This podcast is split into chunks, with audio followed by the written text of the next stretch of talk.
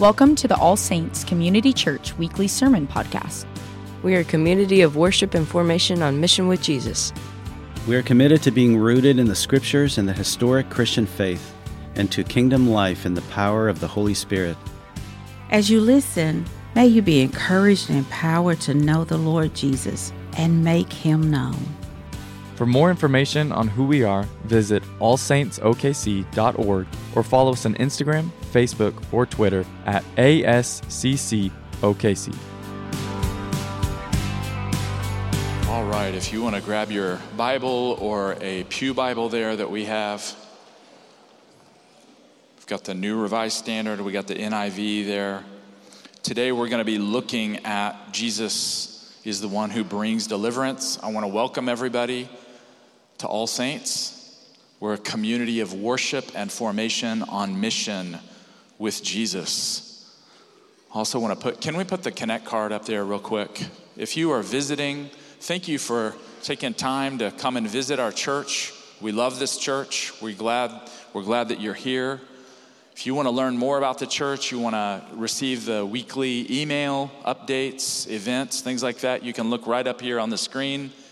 Text connect to that phone number there.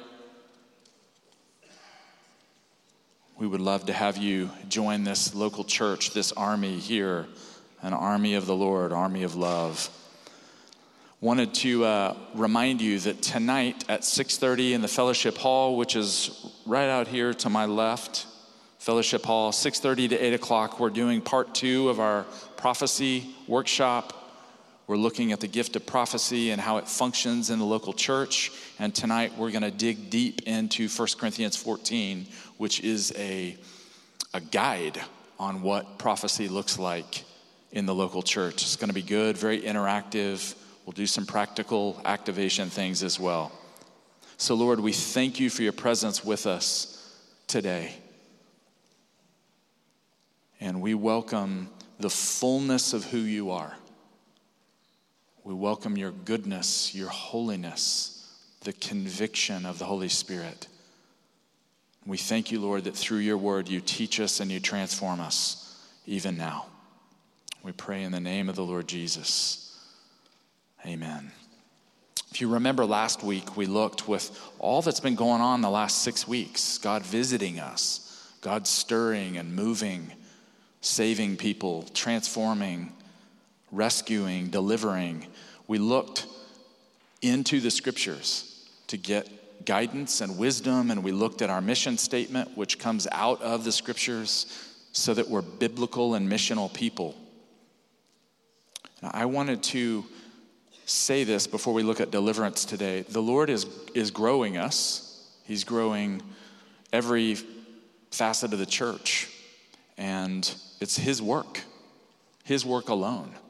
And so I want us to think in terms of multiplication, right? The kingdom multiplies.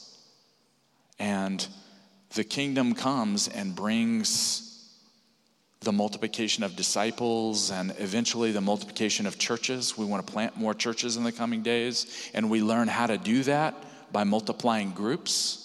The Lord teaches and trains church planters. So I want us to think in terms of multiplication, not dividing, not separating, but multiplying. Can we say that in the Lord's presence? Multiplication. Multiplication. That is what we're after. And the Lord's going to grow us in some ways and mature us so that multiplication, even if it's difficult and challenging and it's new, it is a good thing. Healthy organisms multiply and they grow. Amen?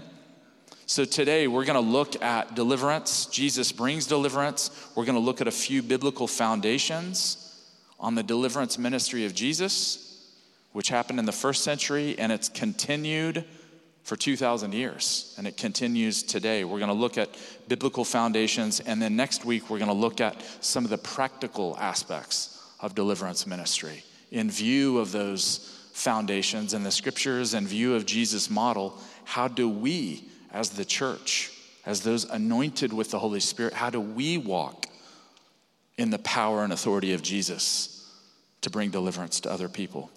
So, the first thing we're going to look at here is all authority and power over Satan and demons belongs to Jesus. And friends, this is the power of the Word of God. We read these things, we look at them briefly, and it's a testimony. It's a declaration that this church is going to follow Jesus in all of his authority over Satan and demons. Friends, this is the starting point. This is where it all starts. There is no deliverance or deliverance ministry without the presence and power of the crucified, resurrected, ascended Jesus. There is no deliverance. You can go get band aids or go get some therapy, psychoanalysis, but there is no deliverance without the, the blood of Jesus coming into play. There was a parish priest at Oxford named Michael Green. I've been reading his book, and it's I Believe in Satan's Downfall. It's such a glorious book. And listen to what he says about the deliverance ministry of Jesus. Like his healings, Jesus' exorcisms were an acted Christology. I'm going to explain that. They challenged people to who Christ was and what their response to Christ would be. What Michael Green is saying there is when the king manifests his kingly nature, demons get ousted. People get set free. Jesus drives demons out of people in the first century, and he hasn't stopped. Let's look at Mark 1 21 to 28. This is a passage we've referenced recently.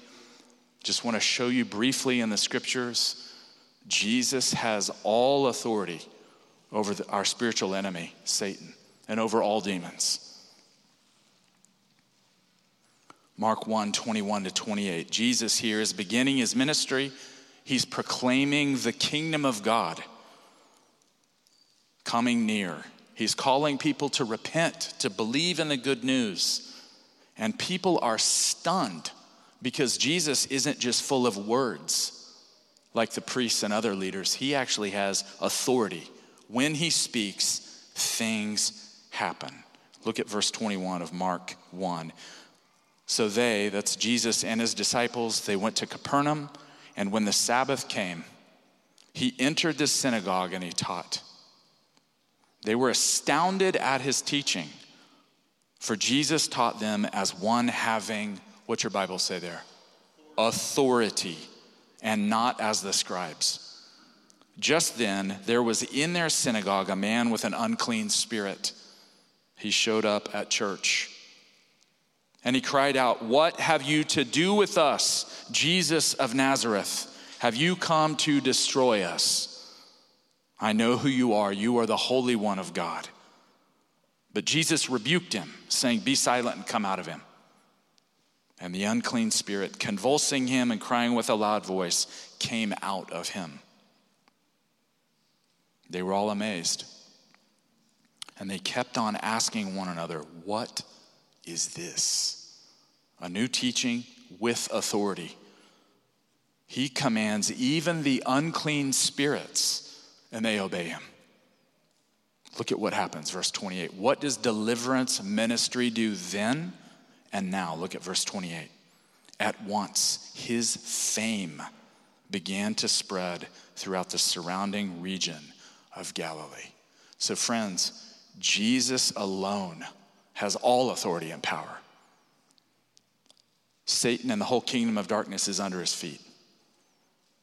He rules, he reigns, he has conquered. And look what happens. When people get set free, the fame of the Lord spreads. Marco's story. We've got other stories. We didn't even get to the one at Laguna Beach when John recently shared the gospel with a guy in a restaurant, a bar. The next morning, met with him, led him to Jesus, said, Brother, there's some water right over here, Laguna Beach, packed with people. He said, How about getting baptized? He got baptized.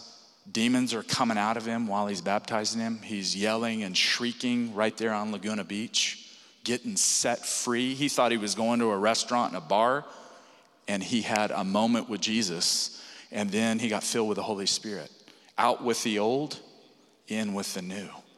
And so that you think that brother Sam in Laguna Beach is not out spreading his story, you bet. His life got rearranged John the Baptist entered his life here. So, friends, Jesus has all authority. I've really wrestled with this, but I'm going to share it. I've shared it with some of you privately, and I want to share a deliverance story that happened right here with me. Is that okay? And I know in sharing this, there can be questions raised, but the Lord can sort that out. I've already had another testimony, right? You know, after Amanda and I moved back, and for those of you who are, are, are new here, seven years ago, Amanda and I moved back, and we had a long stretch of a spiritual desert. It was rugged, it was difficult. And in 2016, moving back from our time in the spiritual desert, I was in a dream.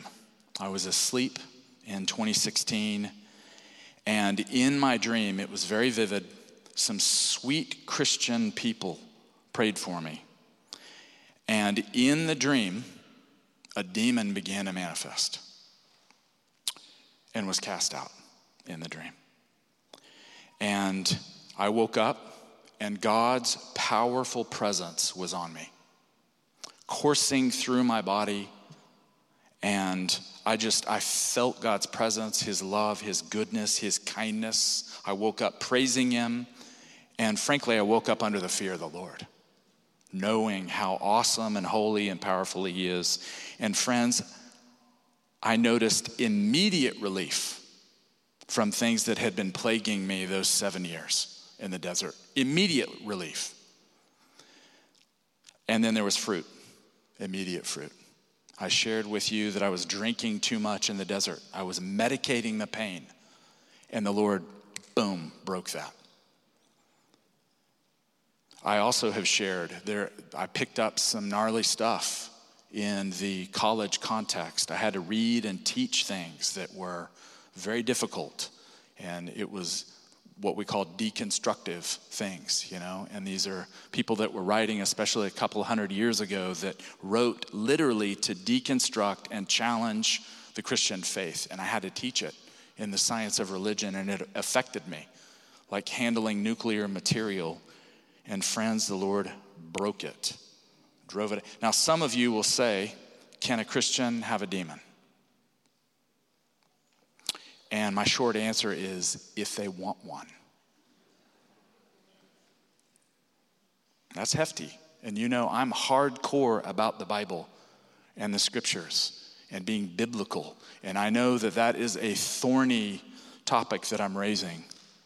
And I'm going to explain it a little bit today, but I'm going to explain it more in the future. But, friends, I have to testify the Lord. I think He performed surgery on me. Why? I was saying, why was I asleep? And He's like, I had you laid out. You're asleep. I'm going to work in you in ways that I couldn't if you were conscious. And then he woke me up. I was set free. I can't explain it fully, but I'm going to testify that the Lord broke something. And I've been going back and forth. Do I share that? It opens up a theological can of worms. But, friends, if Christians open the door to the influence of evil spirits, then the enemy can get a foothold. Look it up. Ephesians 4:27. Paul says that. He's talking to Christians at the church of Ephesus, Ephesus and he says, if you are living in unrepentant, willful sin, the enemy can get a foothold. And that word literally means a place. Now let me let me explain here. If you are a Christian, you are filled with the Holy Spirit. Paul says in 1 Corinthians 6 and other places, you are a temple of the Holy Spirit. The Holy Spirit is your primary resident. The Lord Jesus sits on the throne of your heart. But if we live in willful, unrepentant sin, we can have squatters in that temple.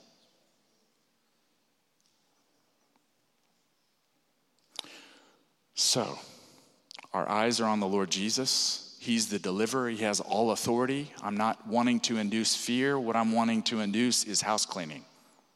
Marco already preached my message. And we can talk about it and debate it, argue it out. But what do I do with what was happening in my life? I had a squatter in there. And was it in me or a barnacle on me and all that? You know, I don't know. All I know is Jesus set me free. And I'm going to say it. And then there's lots of folks outside the church that have barnacles and squatters and however you want to put it theologically, and Jesus wants to set them free. And if we are muzzled up, then it's not going to happen. So, again, I'll share more on that and we can have discourse and argue it out. But we've got two testimonies this morning from people who love Jesus, who were baptized, who are filled with the Holy Spirit, and the Lord's doing house cleaning. I know we've got youth and young people in here, but this is the reality of the world we live in, right? This is not shocking. I think five and six year olds know that there's evil in the world. And friends, if you're young, do we have anything to fear? Answer me. Young people, do we have anything to fear? Some of you are going, I don't know. You have nothing to fear. If you are bought with the blood of Christ, you are baptized, you're in his church, you're filled with the Holy Spirit, there's no fear. No fear at all. We're the most fearless people on the planet, but do we need to do house cleaning? Yeah, we do because we live in a fallen world, right? So, even as blood bought, spirit filled people who live under the cross of Christ, we need to be sober and vigilant. Amen?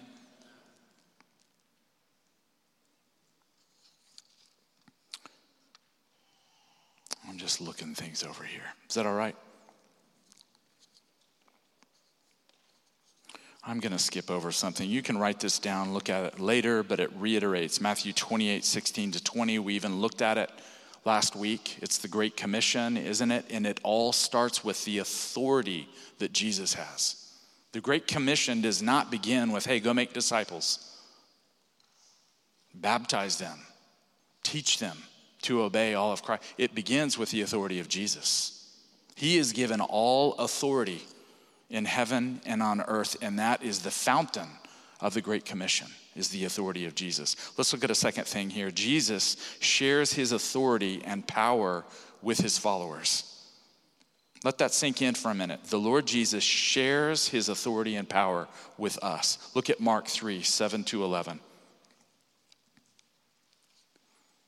Mark 3 7 to 11.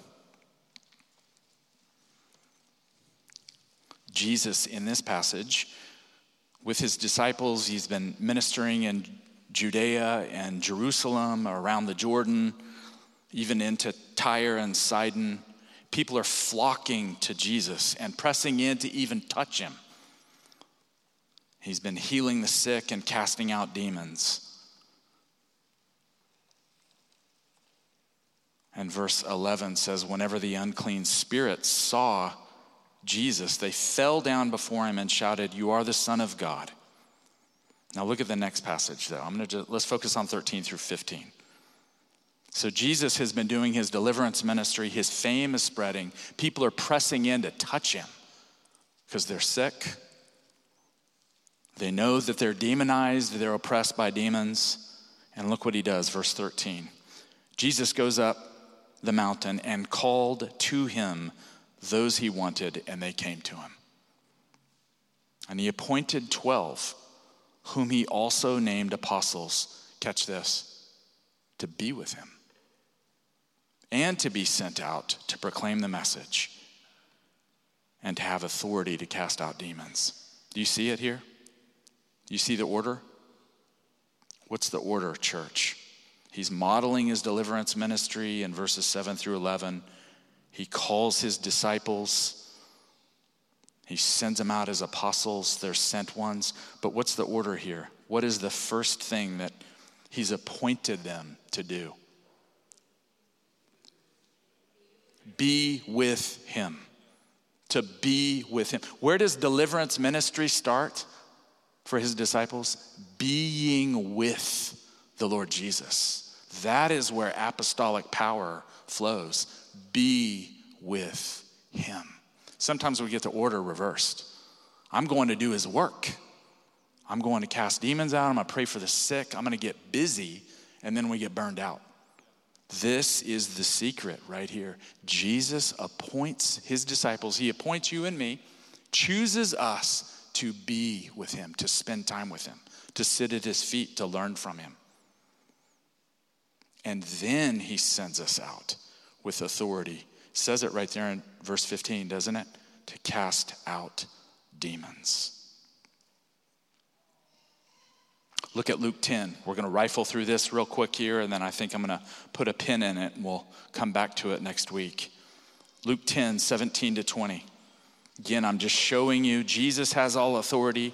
Secondly, he shares his authority and power with his followers in the first century all the way to today. Friends, do you realize that if you are a follower of Jesus, you're united with Jesus through faith, He shares His authority and power with you. He fills you with His Spirit. You are anointed to be an agent of deliverance. You say, I'm a month old in the Lord. You are an agent of deliverance from day one, filled with the Holy Spirit because it's His name right? That's what we're banking on. That's what the demons fear is not you, not your holiness, not your goodness, your righteousness, the name of Jesus. And friends, the church carries the name of Jesus. We are Christ bearers. We looked at it last week. Christ being formed in each one of us, and Christ's life and power and deliverance ministry flowing through us. This is the greatest news in the whole world, isn't it? Did you know He gives you authority and power while you're in process? You can be a wreck. You can say, Brock, you have no idea what my week is like. I would say, We have no idea what my week was like. I'm in process. Some days I'm a mess, but I am an agent of His delivering power. That's the good news, the grace of God. Look at this Luke 10, 17 to 20. So he's got his 12 disciples, but now it, it expands. His deliverance ministry is growing. The 70 returned with joy, saying, Lord, in your name. Even the demons submit to us. Friends, this didn't happen in the Old Testament. This is a New Testament, new covenant reality here. He said to them, verse 18, I watched Satan fall from heaven like a flash of lightning. See, I have given you authority to tread on snakes and scorpions and over all the power of the enemy, and nothing will hurt you. That's a first century image there. You're gonna tread on, you're gonna stand on scary stuff and squish it under your feet. That is what Jesus is saying there. Verse 20, nevertheless, do not rejoice at this that the spirits submit to you, but rejoice that your names are written in heaven. It is the name of Jesus that drives demons out of people. It is the authority of Jesus that he shares with us. And it's glorious. I'm going to end with this, then we're going to have communion. Here at All Saints, part of baptism involves deliverance. Think about it. The last time that we did this, we've been doing it in over the past couple of years, based on the practices of the early church. We include in our baptisms the public confession of faith, which is what we were doing. The Apostles' Creed, as Caden says, is fire. That is fire. It's not something old and dry. That is our faith. That's what we live and die for. So we have people that are getting baptized declare their faith in the Father, the Son, the Holy Spirit. And as a person declares their faith, do you remember what else we've added to that based on the practices of the early church? Do you remember what we do? We have people renounce Satan, his kingdom, and all his works. Do you know what is happening in that moment? Public profession of faith, united to Jesus through faith, integrated into his church, and deliverance begins right there in their baptism. Game on, battle on. They enter the water of baptism united with the crucified, resurrected Lord Jesus, and the announcement is made in the spiritual realm this person belongs to Jesus. This person is being transferred from the domain of darkness to the kingdom of God's beloved Son. It's game over. And so, friends, we live out what happens in baptism for the rest of our lives. Deliverance starts there. And yes, some of that is symbolic, but some of it is literal, as I just shared with John's story of baptizing Sam. Dunked him in the water, demons are coming out of him. He's being transferred into the kingdom of God. He's filled with the Holy Spirit, and that brother will walk out his deliverance the rest of his life. We're going to talk about the instantaneous nature of deliverance, and we're going to talk about it being stages. Friends, let this sink in, okay? If you're hearing anything that I'm saying, deliverance is not unusual or abnormal, it is normal, ordinary Christianity. To be united with Christ, baptized, filled with His Spirit, and then to walk out to live out your deliverance until the day you die. It's not unusual, it's normal. You will battle sin, you will battle evil influences in your life through the power and the authority of Jesus, and He will set you free over the years and decades. Amen? Why don't we stand? I'm going to ask the communion servers to come forward here. And if it's okay, can you give us a few extra minutes today? We're going to celebrate the Lord's table.